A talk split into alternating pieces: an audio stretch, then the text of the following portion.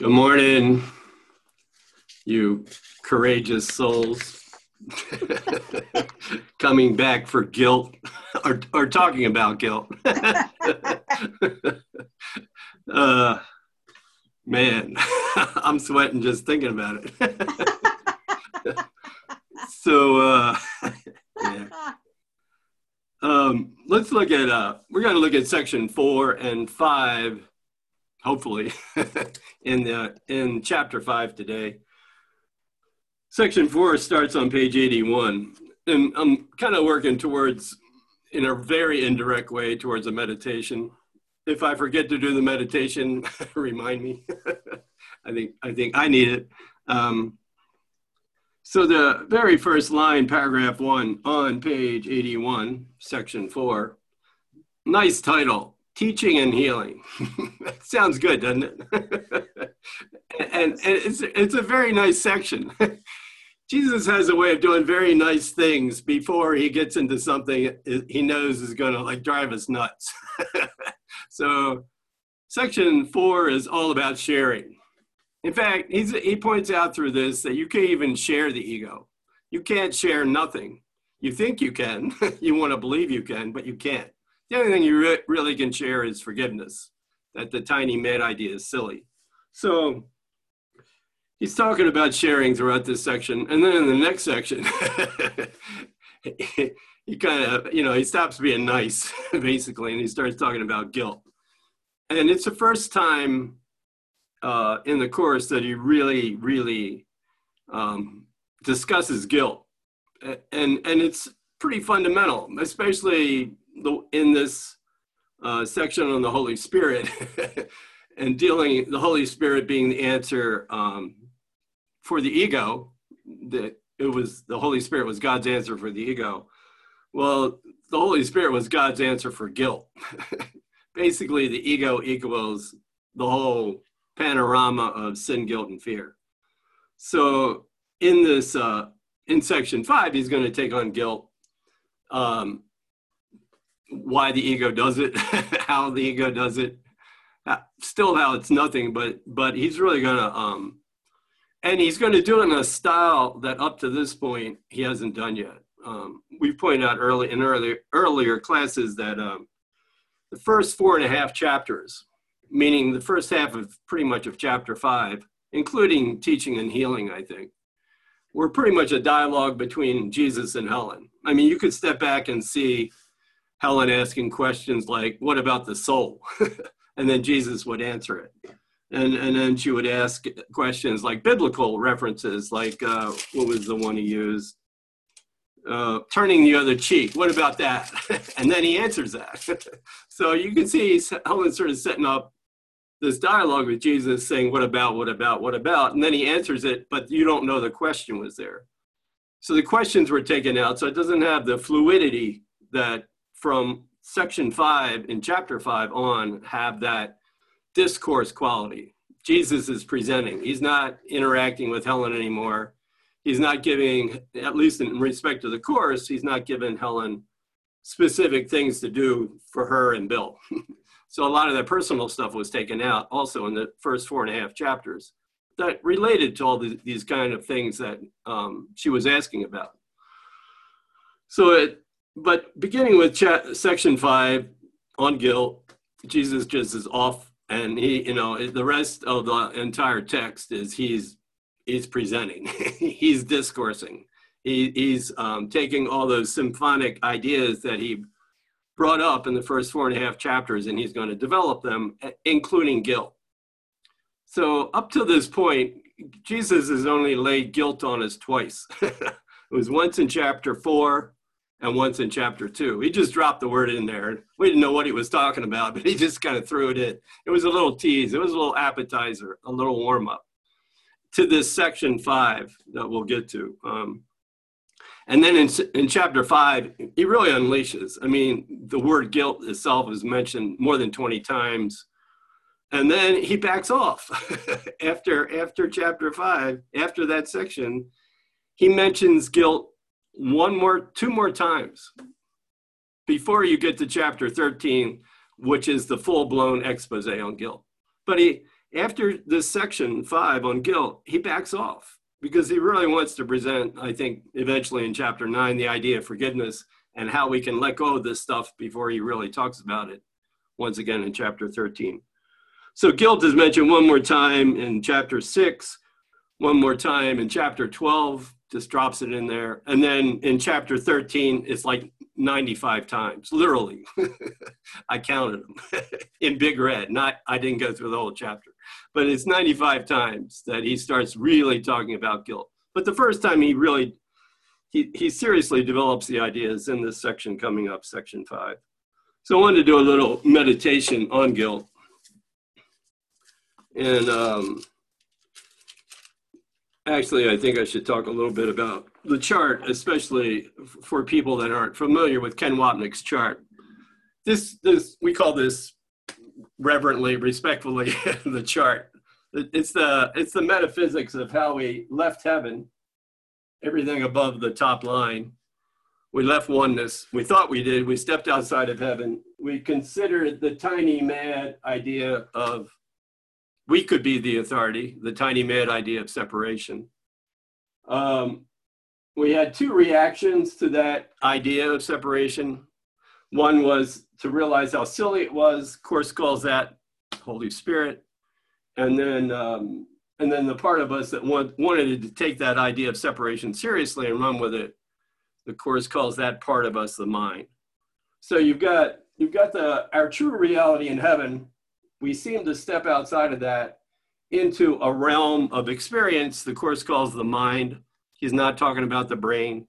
He's not talking about what's going on between my two ears, but he's talking about this internal place called the mind where we have two choices the way we react to that tiny mad idea, TMI, t- tiny mad idea of separation. One was the Holy Spirit said, it's silly, and the ego side of it said, run with it. and what happened with running with it was in order to believe it, to actually believe we separated, we made up this incredible story of sin, guilt, and fear. And that was a huge part of it. And the and the and the middle part of that, the guilt part, is what keeps the whole story running. Sin was that we believe we separated. That was bad enough. Guilt says that what we did was terrible. We attack God and Jesus really gets into that in, in, this upcoming section, section five. And then he even we even convince ourselves that God is really furious at him for attacking him and separating from him, and he's going to punish us. And that's where all that sort of somewhat conscious fear comes in. So this whole story of sin, guilt, and fear is is is really prevalent throughout in content throughout the entire course that we're hanging on to that story, that we don't want to let it go. And as Jesus told us in, in uh, section four, in chapter four, this need not be.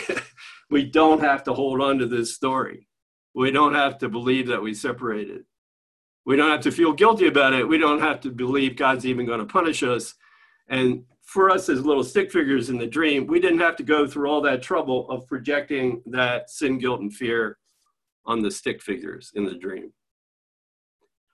So the reason he's going to talk about guilt a lot in, in this section and later on from chapter 13 all the way through all the chapters is it, it, it's really what we hang on to this, this feeling internally that something's really wrong. And even more to the point, I did something really wrong. So we'll kind of get to that going over these two sections, hopefully. And um, but as an opening meditation, where he talks about guilt is lesson 223, page 403 in the workbook. Lesson 223, page 403 in the workbook. And he's saying, God is my life, not the ego. God is my life. And I have no life but His. I have no ego. I have no separated identity. My true life is his life. I have no life but his. And so, and then he goes on um, we believe we lived apart from God, a separate identity, a separate entity.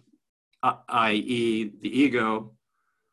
Um, and and we're we're looking at that, and we're and he's asking asking us to be willing to let that go. And then in italics, he says, um, line three, we would look upon our sinlessness, because the ego is all about sin. The ego is all about sin, guilt, and fear. We would look upon our sinlessness, for guilt proclaims that we are not your son. I mean, guilt screams that we're not his son. I mean, and and you know, like one of the things um, it takes a while, I think, as course students, beginning course students, to realize when he's talking about guilt, well, you know, it sounds like he's talking about my guilt. well, I, am not really aware of my guilt, but I'm sure aware of your guilt. I might not call it guilt, but I'm saying you're the problem, you're to blame, you robbed me of my peace, you're the victimizer, you robbed somebody of their peace. Maybe it wasn't me directly.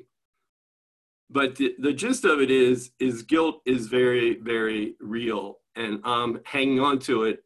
And rather than own it and let it go internally, I have to project it on you or somebody, somebody, something.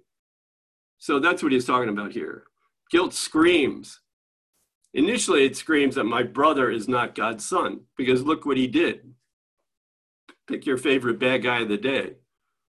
I mean, when we point the finger at him, we're screaming his guilt declares he's not God's son. But he's just a mirror of us. So internally, we're going, we're not God's son either. I mean, that's what's going on. And that's where Jesus is going to eventually take us back to that awareness of what the scream is really about, what the grievance is really about. It's not our brother's guilt. I mean, we start with that, but it's got nothing to do with the, I mean, it's just a distraction from our own internal guilt of hanging on to believing I threw Jesus out the window. I attacked my own identity. I disconnected from my father and all those phrases Jesus uses throughout the course. But we're not in touch with that. So he's going to help us move from blaming our brother to realizing how much we're blaming ourselves. And he calls that guilt. So, I mean, it's really, it, kind of, it takes a while to get a handle on guilt equals blame, equals a grievance, equals a resentment. You know, there's seeming degrees, but they're really all the same thing. they're all reflecting what's going on internally so that I don't realize what's going on internally. So that's all that stuff's going on in lesson 23, 223. And um, it's on page 403 in the workbook. Lynn, you want to read that one and we'll get quiet for a minute? You're on mute, Lynn. Sure.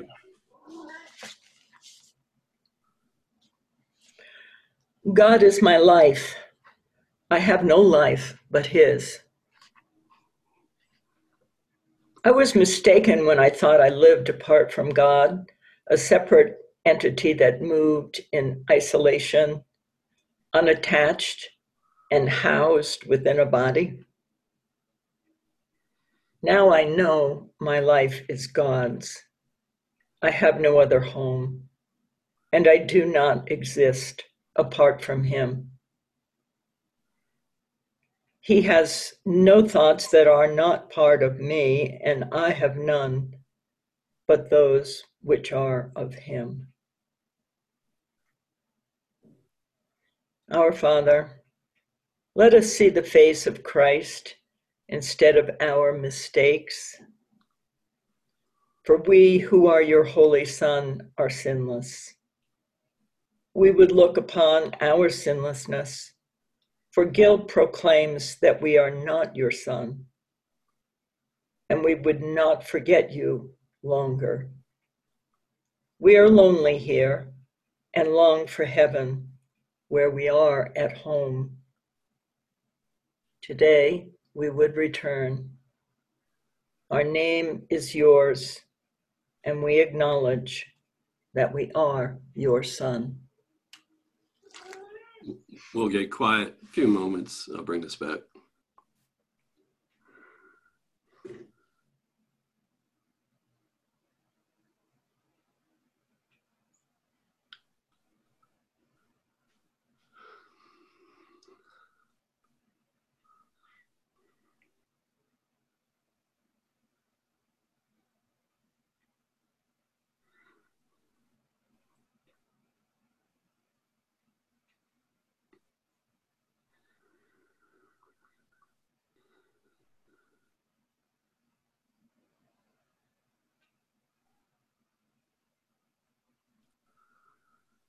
And gently, gently come back. So all this chart stuff, if you haven't seen it before, or if you're not really familiar with it, don't worry about it. Just shove it aside for now. We got lots of videos on the School for A Course in Miracles where I spend, we spend an hour at least going over it. so what I did in three minutes didn't do any of it justice. But the gist of it is we're going to look at this crucial thing we call guilt. But for, before we do that, Jesus is going to be nice, a little nice anyway. And that's section four in chapter five about teaching and healing. Probably one of the most important lines in this section that kind of stood out to me right away was the first line What fear has hidden still is part of you. Well, then it's like, well, what did fear hide? What's he talking about? And how did it, how in the world did it hide something from me if I'm making it up? What's going on here? What fear has hidden still is part of us. So, I mean, what he's doing, he, he's, he's making a stab here at going back internally where we actually chose to be separate and then chose to be afraid to let it go when Jesus talks about fear in the Course, he's really talking about three different levels of fear. And, and the one he talks about the least is all of our conscious fears in the world. Lesson five I'm never upset for the reason I think. I'm never afraid for the reason I think.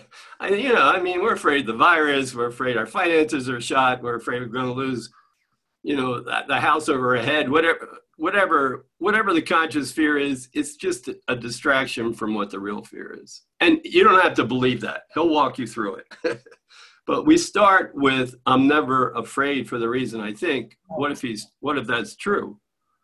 So my conscious fear is the, the doorway back really from the ego's point of view, they keep us stuck in the dream. I think I'm afraid of this. I think I'm afraid of my partner leaving. I think I'm afraid I'm to get the virus and, and, and, and hopefully not die. But I mean, all that kind of stuff is scary in the world. And he's telling us not, not, not to be afraid of that.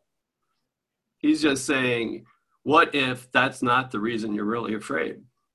Are you, are you willing to go there? Take a peek, see why you're really afraid. So that's the conscious layer of fear. Just underneath that, in our unconscious, in our wrong mind, is is that the it, the part of the story we made up, sin, guilt, and fear. We're really we've got ourselves convinced just above this line right here, unconsciously, that God's going to punish us for what we did. That He agrees that we did something terrible, that um, when he catches up with us, you know, all hell's going to break loose. I'll probably go to hell, et cetera, et cetera, et cetera. So there's that fear. But then he's real adamant in many places in the Course, that fear is made up too. It's not what you're really afraid of. What you're really afraid of is up here. You're afraid of, the, of God. You're afraid of love, which is more preposterous than anything he said so far. we all think we're running around trying to find love and peace and a miracle. But he's saying we're looking for that in all the wrong places. as long as we're hanging on to this internal fear of God, this in, inter, internal fear of love, we're not going to let it go. One of the big steps for addicts and alcoholics when they go to a 12 step meeting is they have to begin to admit the possibility that they're an addict, that something's wrong, that that maybe I maybe I could find some help here. What Jesus is saying, your real your real addiction that you're hanging on to, your real belief, your real addiction is if I keep God away from me, I'll be okay. And and he says this in in section five. I mean, it's a preposterous idea that's why it's called the tiny mad idea of separation, the tiny mad idea of guilt. It's insane. why would you be afraid of love? Why would you be afraid of peace? But until we get back to that and let that go, And, um, you know, things really don't fundamentally change here. There's a process, we work our way up to that. But the real fundamental change is when we let that fear of God go. We stop pushing Jesus away and we let him into our awareness. So that's pretty crucial, I think, and helpful, not crucial, but certainly helpful to understand those three levels of fear. Because when he's talking about what fear is hidden, he's not talking about, well, he sort of is. the conscious fears are just a distraction from this fear that we're afraid we're going to get punished. And this fear is just a distraction from the real fear of love. I'm not even making this stuff up. well, uh, Jesus, Jesus said it first. It's in the Course. In in the four obstacles to peace in chapter 19, he says, he starts out. It's really insulting. if if you're in the mood to have a good insulting ego day, go read the obstacles to peace because he says you're not uh, afraid of of pain. You're not really afraid of guilt. You're not afraid of sin. The first three obstacles is you're attracted to all that stuff. The most insulting one is says you're attracted to death. Like, nah, I don't think so. I'm not running around thinking I'm attracted to death. but I mean, he's really adamant about that. We're attracted to the idea of death. And then those three are bad enough. And, and then he says, what you're really afraid of, what you're really afraid of is God. That's, an, that's the last obstacle to peace. That's the last obstacle to be overcome. Now, once again, we don't have to believe all that stuff because he's going to eventually walk us back into that awareness by going through these steps. But just have a roadmap of where he's going with this and what he's telling us that we're really afraid of. Chapter 13, he's real adamant. You're not afraid to go inside and see that this that you believe in the story of sin, guilt, and fear. He says you're afraid to go inside and see there is no sin. Because your whole identity, our whole identity as a body here in the world, and certainly as a separate self in our mind, is based on hanging on to guilt. Based on hanging on to guilt. Just take a look, jump ahead to section five. The very first sentence in section five, in paragraph one on page 83 perhaps some of our concepts will become clear and more personally meaningful if the ego's use of guilt is clarified. I had to stop and read that sentence a whole bunch of times. I'm trying, you know, I'm imagining I'm Helen, and so, suddenly, you know, all these concepts just seem way over the top. Yeah, the Holy Spirit's an idea of healing, and everybody's an idea, you know, whatever. And then he goes, no, no, no, we're going to bring this down to you. we're going to make this personally meaningful. We're going to see why this story of sin, guilt, and fear is all about you or who you think you are. So this is where he's going in section five. And, and you can imagine, like, as any of us would do, Helen was probably like taking a big deep breath here. like, maybe I don't want to know how this is personally meaningful to me. you can philosophize all you want, Jesus, but now you're going to make it personally meaningful to me and then he goes, uh, uh, uh, well, then the ego has a purpose, the Holy Spirit has a purpose. And so we, we, we begin to realize that what we're upset about was just a setup. Favorite Bruce line of the week. what we're upset about is simply us setting up ourselves to be upset about something in the world and not realizing that we have a wrong mind, not realizing that guilt's the issue, and not realizing we're hanging on to that guilt. So back to the nice stuff. Teaching and Healing on page 81. So it kind of lays down that this idea of fear in the first paragraph, that we are afraid. We're, we're you know, ultimately, we're, you know, he's trying to point out to Helen that she's afraid of him. The whole thing issue she was dealing with in, in chapter four, he's bringing it up again. You're still afraid and what your fear is hiding, meaning your own true identity, your own connection with me is still part of you. And then joining the atonement is the way out of that fear. Meaning, am I willing to let Jesus take me to that awareness of the atonement that nothing happened? That I'm not this separate identity that can feel guilty and that can even feel fear. So he lays all that out in the first paragraph. The second paragraph, um, the, the and I think I think once again this is I think she's I think Helen is asking him questions because it doesn't really flow as well as section five does. For example, paragraph two, what the ego makes, it keeps to itself. The ego's weak, really. The ego's really nothing. but what it makes up, it, it, it keeps to itself, meaning it uses everything it makes up to separate itself, to reinforce separation. Its existence is unshared. Egos don't share with other egos they bargain, they compromise. You give me a little this, I'll take a little that. but they don't really share the same thing. Sharing the idea of separation isn't sharing, is what he's going to point out here. And then he goes, and then this really kind of was weird because I started thinking the ego was eternal. The ego does not die, it was merely never born. Meaning, your concept of the ego happened way, way, way before you ever thought you were a body. Whatever happened in terms of this seeming separation in time and space, you, you were already a full blown ego way before you were born into a body. Jesus says babies don't come in innocent. They're full blown egos ready, ready to like explode. Actually, Ken said that. Jesus was a little bit nicer. Bruce, go ahead. Yeah, the, one of my favorite uh, Ken anecdotes is, is when he says, uh, you know, if you could understand baby talk, the first words out of their mouth mouth would really be, "It's not my fault." I didn't do this. I didn't have a choice. I was brought into this mess. I need now. I need. I think that's the second thing babies say is I need. yeah.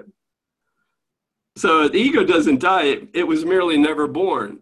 Actually, it doesn't exist at all. That's the good news. Not only is it never born, it wasn't there ever. And then he goes on physical birth is not a beginning, it's a continuing. And then he starts explaining continuing in terms of what really continues. But there is a leap there between the ego continuing and and what really continues, meaning our right mind and forgiveness and all that good stuff. But uh, there's not a really nice transition between those two. He's, he says, if the ego does not die, it was merely never born. Physical birth is not the beginning of the ego. It is a continuing of the ego. And then, then he just leaps into everything that truly continues has already been born. And then he starts, you know, then you can see by the content that he picks up on the idea of the right mind, but he jumps from ego to right mind in that. And I don't think it was very smooth. I think Helen asked a question like, well, what about? And that was his answer. You don't get that in section five. You don't get that in the whole rest of the course. There's a real flow that begins to happen that I that and I'm just pointing this out because I think sections like this are pretty hard to understand without having an idea of the content of the whole rest of the course. I mean, Lynn's good at, at starting with things going on in, ch- in the first four chapters. I stay away from it. I want you to learn the metaphysics first. I want you to read chapter, you know, 13 first, and then we'll go back to those first four chapters and we'll frame it all. That, that's my style. and it, you don't have to do it that way. if the first four chapters work for you, great.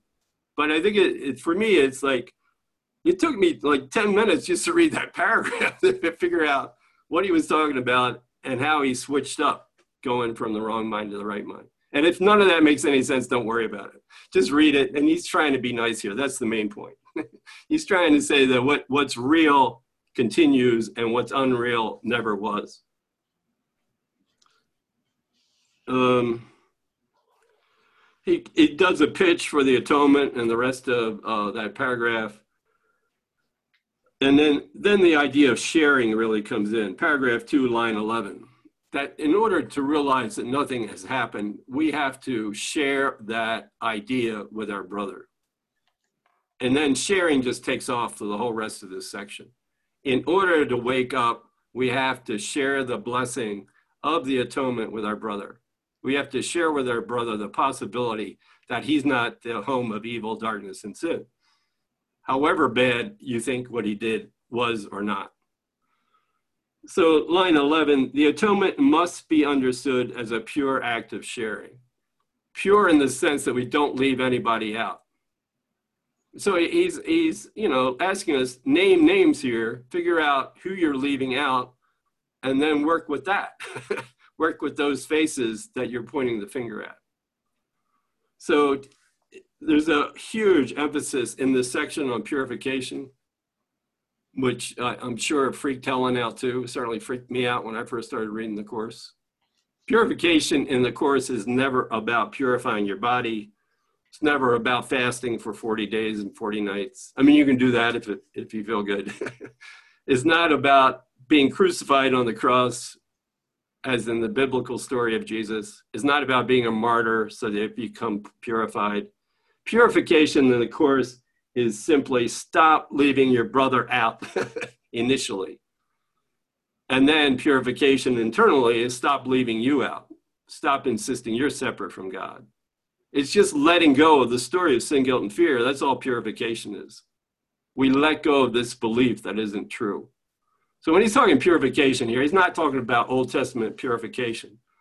Does anybody know about Shadrach, Meshach, and Abednego? Anybody know that story? Where's David Delaplane when you need him?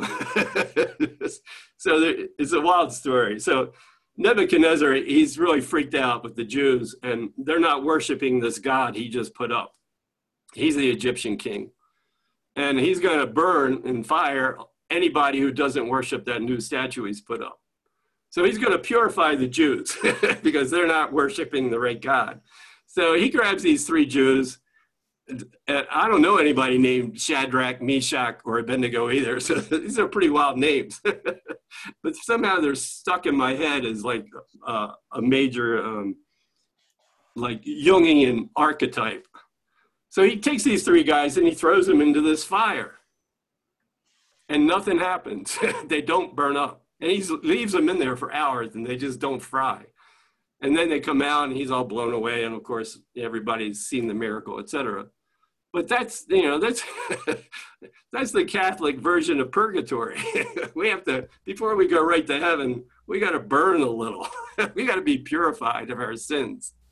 Now, Jesus is saying there ain't no sin and there ain't no need for that kind of purification.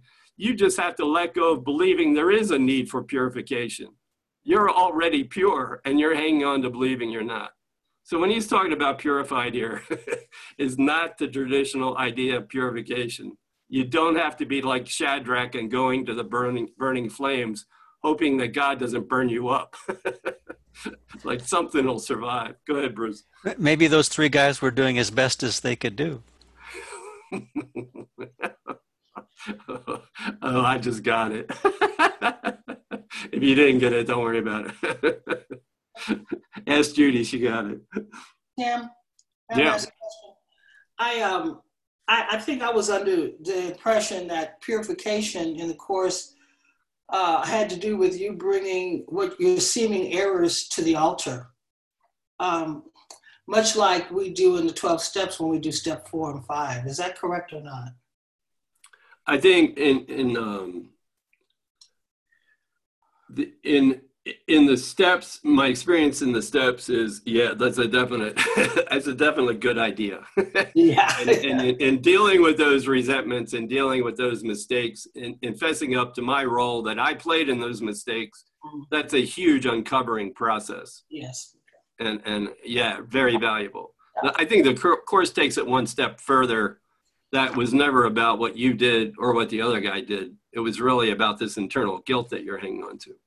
And I think all 12 step people eventually get there. In fact, a lot of them wind up in the course, i.e., right, right, right. So, yeah, it's good. it's good. Don't don't not do a fourth step. so, and then he goes on, paragraph three, line two. Um, every loving thought is shared because every loving thought is loving. it isn't looking for trouble, isn't looking for condemnation. it, it, one way of looking at, at, at the process of waking up is we let go. You don't, you don't have to love. you don't have to make a miracle happen. You don't have to be purified to have a miracle, Old Testament style. You just need to lighten up and stop excluding whatever brother you're excluding from that process. That's where we start. That's what step four is all about in 12 steps. And then eventually we, we begin to move inside into the awareness that we're, we're hanging on to guilt. It was never our brother's guilt. It wasn't even the guilty things I did as a body. But this internal guilt is really bad. I mean, it's really bad. And we did all kinds of things to avoid looking at that, i.e., make up time and space, i.e., make up stick figures in the world and believe we're little bodies running around. So that internal goes is intense and we did a lot not to admit that's what we did. Um, so love is just a done deal. We, we, if we're open to sharing this message of love with all our brothers, don't leave anybody out. That's the purification. And that just happens naturally because we're letting Jesus in. He does it really. We don't have to. So the idea of sharing. And then that thing in italics, line seven, paragraph three, it is impossible to share opposing thoughts. You can share only the thoughts that are of God and that He keeps for you. So, what he's emphasizing here is you can try to share nothing, you can try to share separation, you can do special love relationships and set up bargains and compromises, but you're really not sharing anything.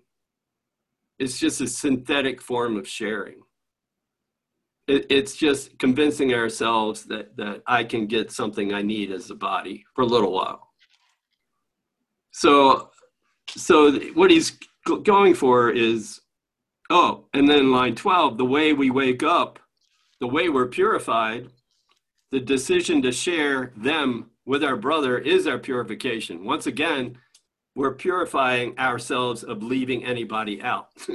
Cast no one out don't make your brother the bad guy. Go ahead, Bruce. Yeah, it's interesting. I, I was just kind of like Don is like the, the, the, the two thought systems approach to purification. The egos is is all about separating one thing from another thing. If you think in terms of how we, when you purify something on the level of form, mm-hmm. you know, you're, you're taking something that doesn't belong in, and removing it somewhere else.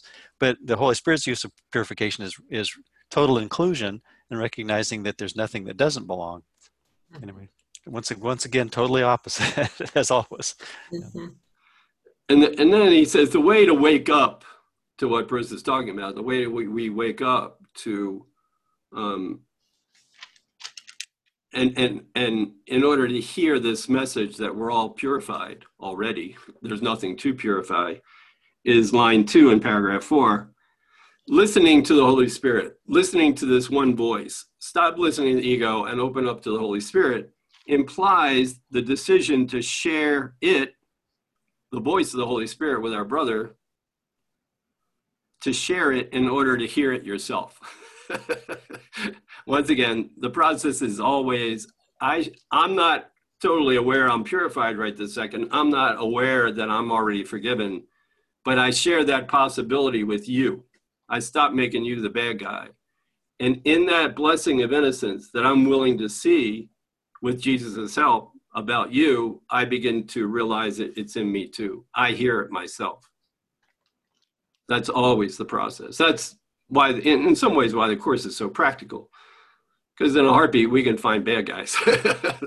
that's why we believe we're here as bodies. We don't want to admit that, but that's our purpose. From the ego's point of view, is to find bad guys and never admit we chose this internally.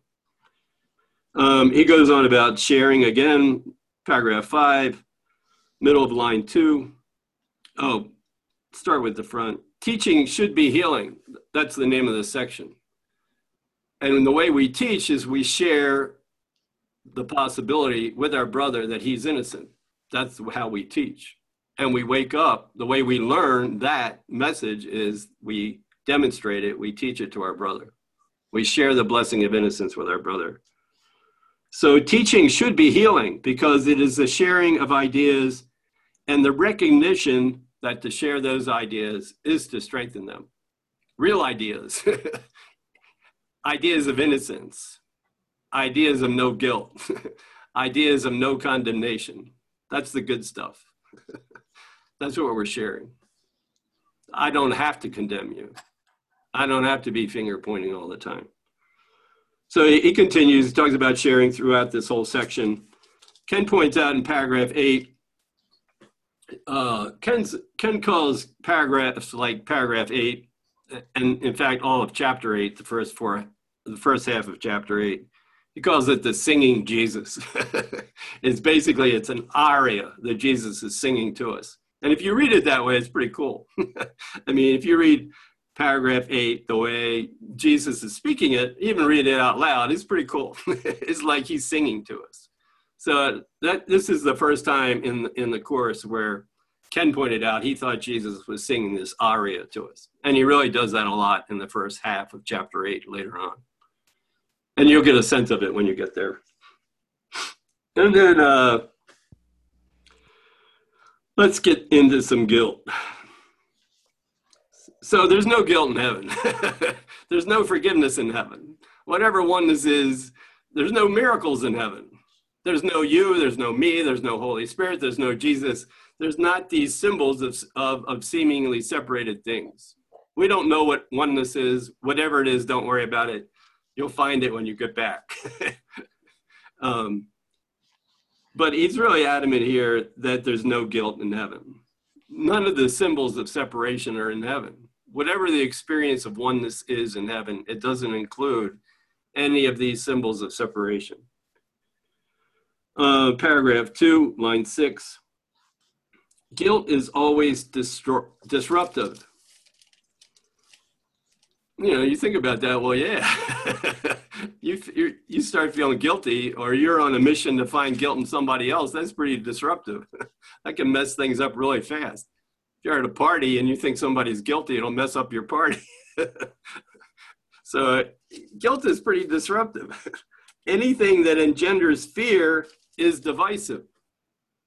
So this, you know, he doesn't, act, you know, like I think one of Ken's contributions is he took those three little words, sin, guilt, and fear, and he put them like bam, bam, bam.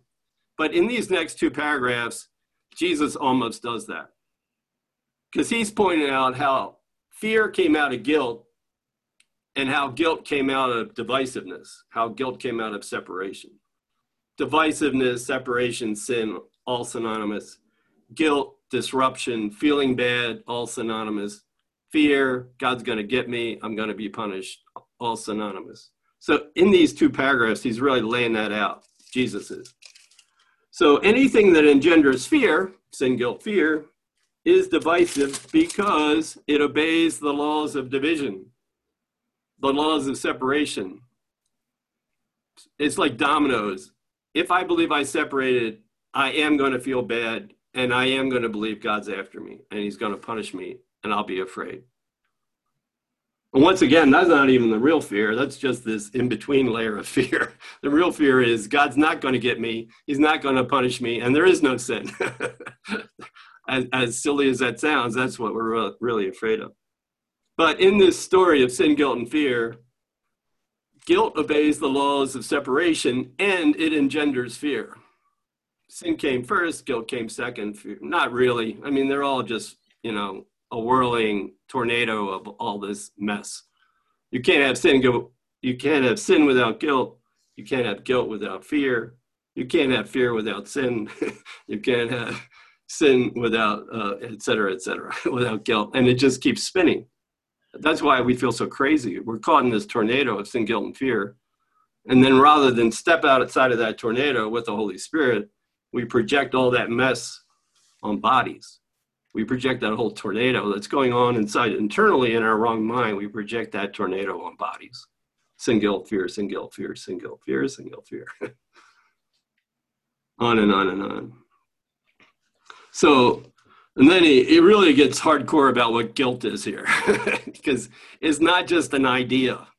It's not, yeah, I think I'll separate. That'll be an interesting idea. Yeah, I'll feel guilty. That'll be an interesting idea. No, they're not just ideas. We actually believe we did them and we actually feel terrible because we believe we did them. And that's what he says in line eight.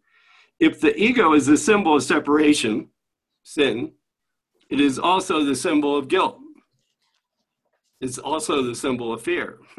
That's what the ego does sin, guilt, fear, sin, guilt, fear, sin, guilt, fear. Guilt is more than merely not of God. It wasn't just some intellectual concept. It is the symbol of your belief that you attack God. I mean, and that's so far out of our awareness running around as bodies, which is why we're running around as bodies so we don't admit that's what's really going on. So, this is a totally meaningless concept except to the ego. He said, like, you're running around here as bodies. This, this idea that you attack God is totally meaningless because you took that idea and projected it on your brother. you're saying, I'm not upset because I attack God. I'm upset because look what my brother attacked me. He robbed me of peace, he victimized me. And I'm not calling him my brother anymore, that's for sure. So, this is a totally meaningless concept except to the ego but do not underestimate the power of the ego's belief that it attacked God. This is the belief from which all guilt really stems. I attack God. I killed my connection with my father. It's not true. That's the good news. I didn't really throw Jesus out the window internally. He didn't go anywhere. But he's trying to get us back into the mind to realize that. And that's really the dark night of the soul. When you when you get to that place where you really think you're disconnected and everything you've done in this lifetime and probably many more has been a symbol of divisiveness and disruption and deception and and you were the last one to realize it it's the really dark night of the soul. And jesus at that point really that's when we really got to remember to ask him for help to see we're not that. Because at that point we're pretty much insisting we're that. And we have a whole history to prove it. This lifetime many lifetimes before. You know don't tell me jesus i'm not the home of evil darkness and sin. That's what we're insisting on. But he doesn't go anywhere. And the reason he doesn't go anywhere is because he knows it's all made up that you're not that. And he'll show you that if you just let him in so that's what he's saying the ego is the part of the mind that believes in division how could part of God detach itself without believing it is attacking God? Uh, line five, if you identify with the ego, you must perceive yourself as guilty. Once again, sin, guilt, fear, sin, guilt, fear, sin, guilt, fear. Whenever you respond to your ego, the belief that you're a separate identity, you will experience guilt and you will fear punishment. Sin, guilt, fear. sin, guilt, fear. Sin, guilt, fear. So I used to think Ken just made that stuff up. Here it is. It the first big Jesus discourse, and he's talking about sin, guilt, fear. Any questions, thoughts? Trish, you got anything? Yeah, you're good. We can hear you. now we can't. Wait, hold on. Yeah, you're still muted. I can't get you back. Are, Okay, now? There you go. All right. Okay. Um, no, I don't have any questions. Thank you. I'm trying to take it all in. It's a lot. It's a lot. I, uh, Tim? Yeah. I'm thinking that uh, the the way that we make this more, you know, like you were talking about Helen and her needing to make uh, Jesus needing for her to make this personal to her is that maybe I'm not in touch with the fact that I'm guilty because I attacked God. But every time I judge or attack a brother, I am attacking God. So that becomes a now situation that I can use for the the healing if I recognize that when I'm attacking my brother, I'm actually just reenacting the attack on God. Yeah, and I, I think he says something like that in here, but I can't find it. but that's the gist. Yeah. And the way we don't know we attack God is we judge our brother and think he's responsible. not for the attack on God, because we that's out of our awareness, but he's responsible for my lack of peace. And that I'm internally, I don't even know I have an internal at that point. I'm so busy blaming my brother. There's two reasons why we believe we're bodies. One is we forget we have the mind, period. Much less we don't remember the Holy Spirit, we don't remember the ego, we don't remember the story of sin, guilt, and fear. So the mind's out of awareness. And now, and then the second reason is the pain the pain for believing in sin, guilt, and fear does not go away. It, it hurts to believe in that. It hurts to feel disconnected from our Father and believe that we're actually disconnected. It hurts to believe we did that disconnection. But rather than let all that go, we project it onto the world, onto these individual bodies running around. And now I think my mission, without ever admitting it, is I have to go find who the bad guy is. I'm already in pain, but I have to go find somebody and believe they're the ones that are causing the pain. So we forget we have a mind, and then we take the source of the pain and we blame it on all these things in the world. That's it. That's the mission, the ego. I mean, we think we're going to work and we think we're having families and, and kids and grandparents and, and dating and all kinds of stuff. Nah, there's only two missions in the world one is to look for bad guys and wait for the other shoe to drop if they're not bad right now. And the other one is to let go of that need to look for bad guys. Forgiveness, that's what forgiveness is. Letting go of the need to look for bad guys. That's the two missions. Tim, it, it occurs to me while you're talking you know, when I think about this on a practical level of dealing with my brothers, because you're right, I can't always access my guilt um, or my fear of God, is to really look at my interactions with my brother. But sometimes because I'm looking at my brother as a separated self, you know, um, that can be very problematic, is still looking through the eyes of the ego. So I am trying to look at every brother as the entire sonship, which is a stretch, okay, for the for the body's eyes, you know. But it's really starting to help, you know. And just was wondering, do you have any uh, thoughts about that and practical ways of accessing that even deeper? Well, certainly in my own practice, and and I mean, if you can go there right away and realize that my brother is a representative of the entire sonship and what i'm holding against him i'm holding against everybody. I mean if you get that right away you're you know you're you're there. You're there where jesus is trying to take you.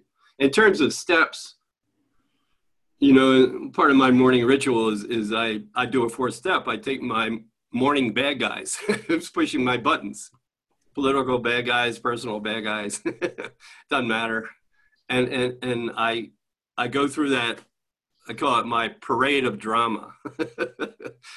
I visualize each of them and I tell them, I'm willing to see you the way Jesus is, seeing you.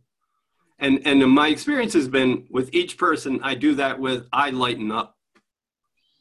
I can almost feel my awareness expanding and it's starting to include everything in the room.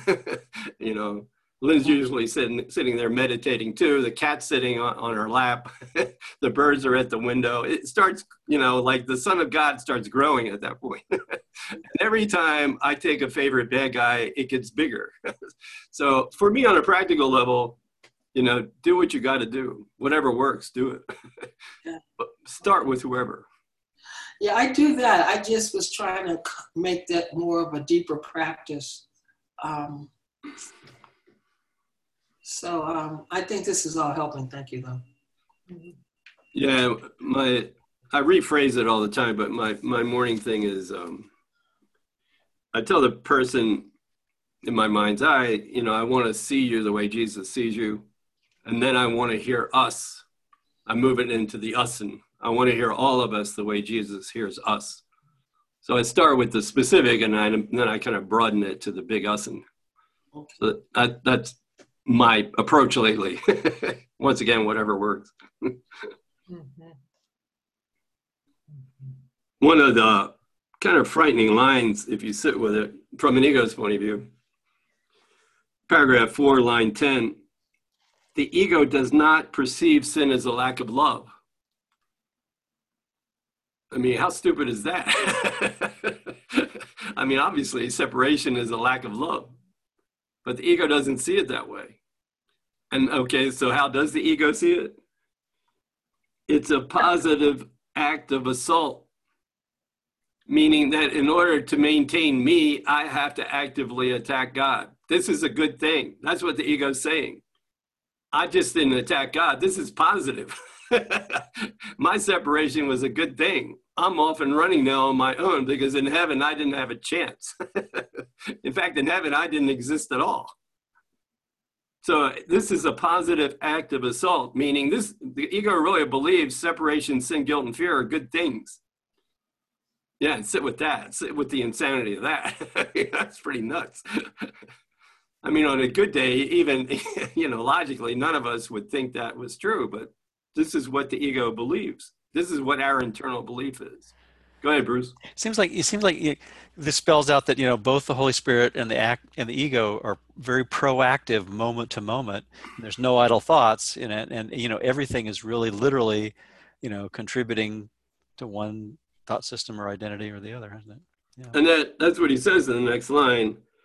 This positive act of assault every second, every millisecond, that whole idea that the universe is coming, going a million times a second. but every one of those milliseconds, we have to do, make this positive act of assault because uh, this is necessary to the ego's survival.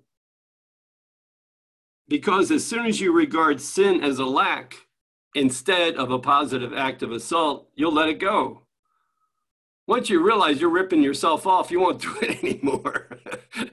but the ego saying, no, no, no, you're maintaining your identity. This is a good thing. it's good that you attack God. This is a positive act. But once you realize it, sin is actually a lack of something, and I'm missing out on love, he says you will automatically attempt to remedy the situation you'll start asking for help. You'll be like, help, help. I'm crazy. I need help. Go ahead, Tim, Sophia. My, my experience of this, uh, particularly, I, lo- I learned this really well in corporate America, is that I was always having to look out for my own survival, but I had to do it in a very nice way. you know, I had to put a smiley face on it. So I learned how to be passive aggressive and what the what we call in the steps, you know, hiding a bad a good a bad motive, motive under a good one.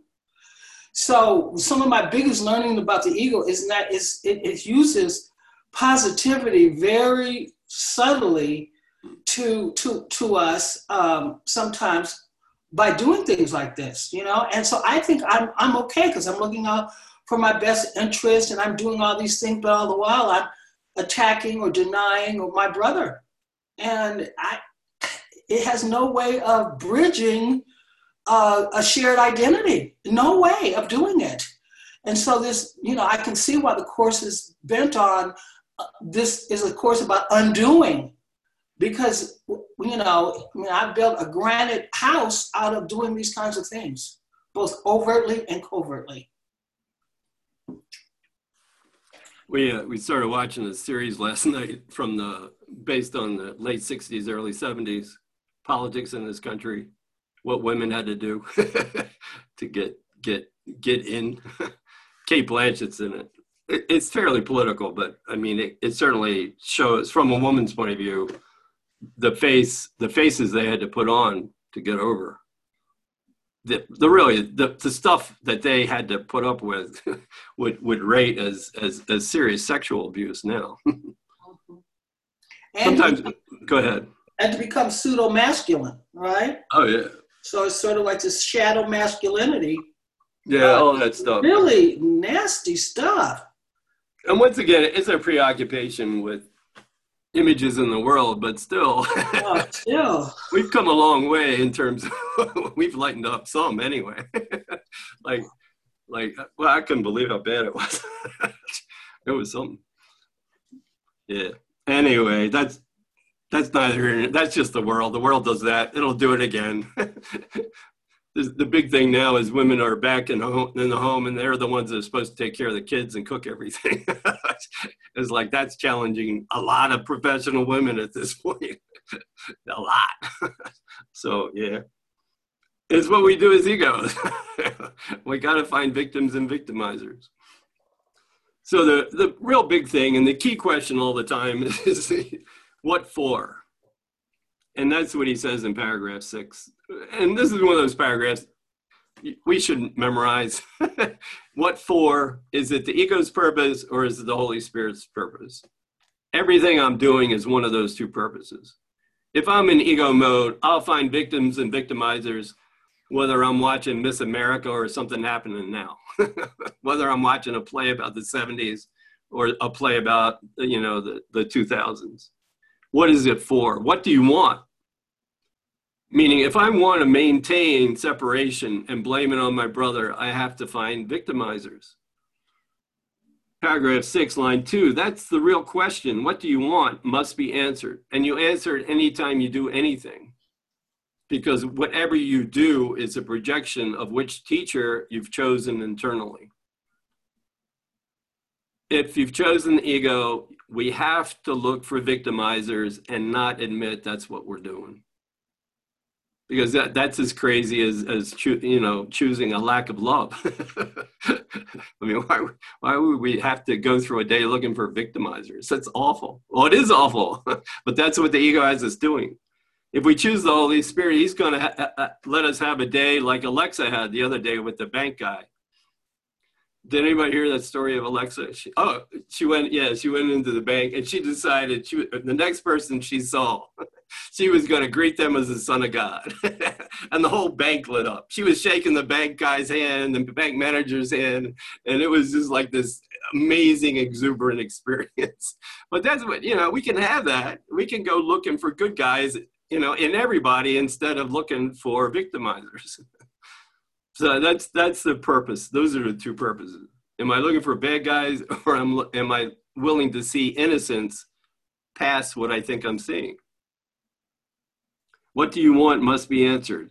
You are answering it once again. What Bruce was pointing out: every minute, every second, each moment of decision is a judgment that is anything but ineffectual you'll either feel bad or you won't.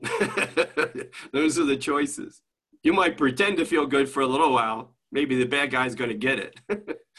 but it's not a real feeling of feeling good. It's anything but ineffectual. If I'm looking for bad guys, I have to be feeling guilt, internal guilt, and I have to be projecting it on you. As he said, guilt is disruptive.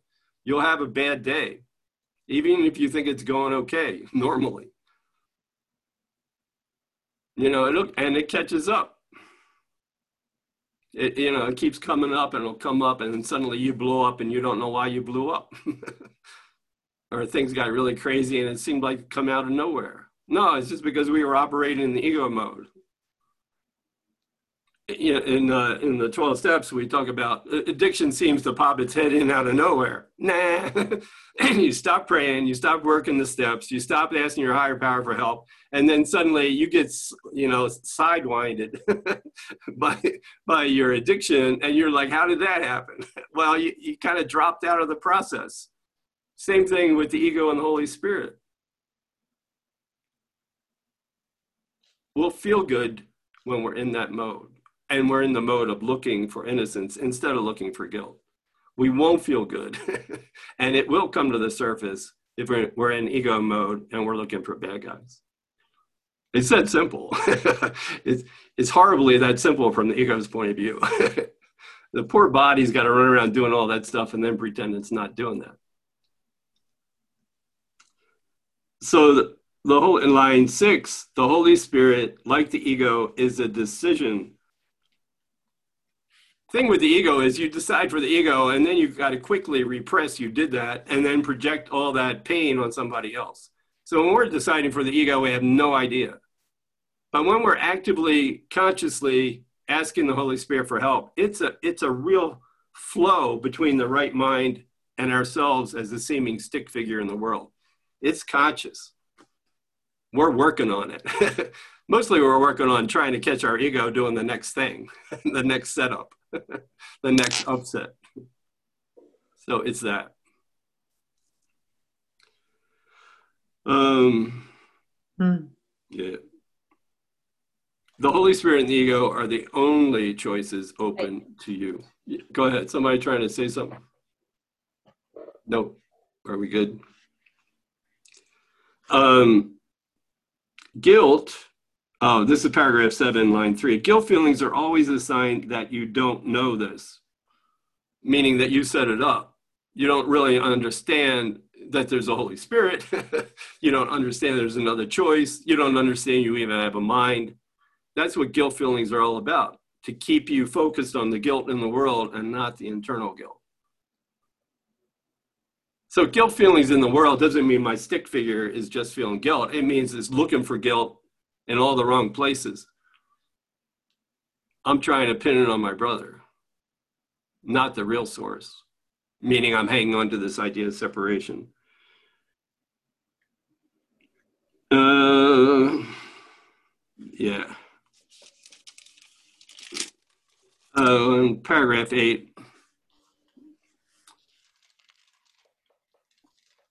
I think we'll kind of do this as uh, a closing.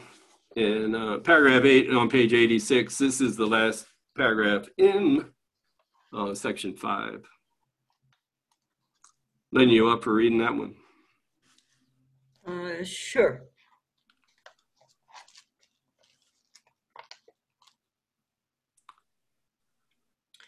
The continuing decision to remain separated is the only possible reason for continuing guilt feelings. I want to read that again. the continuing decision to remain separated is the only possible reason for continuing guilt feelings. We have said this before, but did not emphasize the destructive results of the decision. Any decision of the mind will affect both behavior and experience. What you want, you expect. This is not delusional. Your mind does make your future, and it will turn it back to full creation at any minute if it accepts the atonement first. It will also return to full creation the instant it has done so. Having given up disordered thought, the proper ordering of thought becomes quite apparent. We'll get quiet for a little bit. I'll bring us out.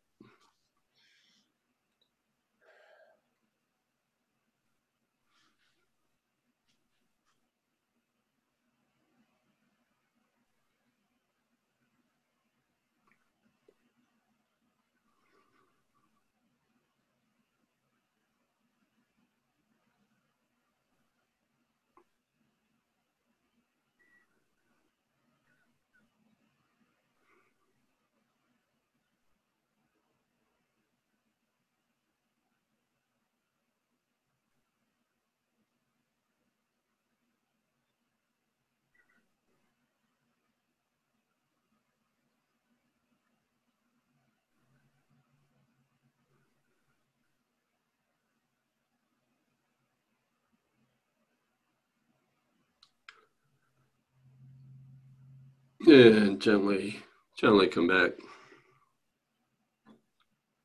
Just a closing thought. One of the words Jesus used in this section a lot was the forsake thing. It's used a lot in the Bible. Probably one of the worst stories in the Bible that I can't imagine was true was when at Jesus' door, just before his crucifixion, he said, My God, my God, why have you forsaken me? Nah. nah, I don't think so. Go ahead, Bruce. There, there's a, a, wonderful series of books I that actually first, first got me into metaphysics in the early 70s called Life and Teachings of the Master of the Far East. Mm-hmm. And in, in that book, Jesus basically comments how that was a misquote, you know, in, the, when the, I guess it's sort of channel material, but it, by Baird Spalding.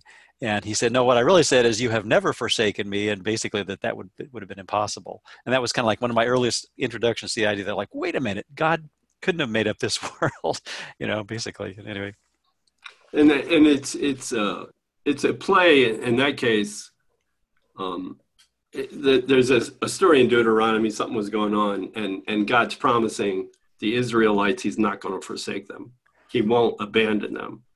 He won't give them up. He won't give them over to the bad guys. he won't forsake them. That's basically what abandon. I mean, forsake means abandon. Mm-hmm. Jesus, my God, my God, why did you abandon me? Know, and, and, and so that, that line St. Paul uses later on to reaffirm God is not in this to abandon you.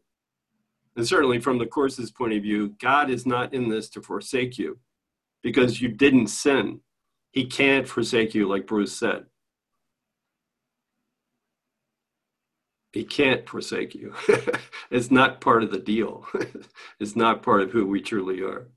So, so don't don't you know? I mean, we can get through a day without thinking God's going to forsake us. He's not. Sometimes that's irritating to us as egos, but God thinks otherwise. Nah, God's not going to forsake us. On that sort of happy note, thanks everybody for coming. Thank you. Tim. Yeah. Oh, Lynn's doing the next part, the last part of chapter five tomorrow. you won't have to suffer through chapter five. but then we're on to chapter six. So. Yeah, that's a really nice ending to chapter five, the decision for God. I love it. She says that about all the chapters. yeah, I know. See you tomorrow. Thank you. See ya.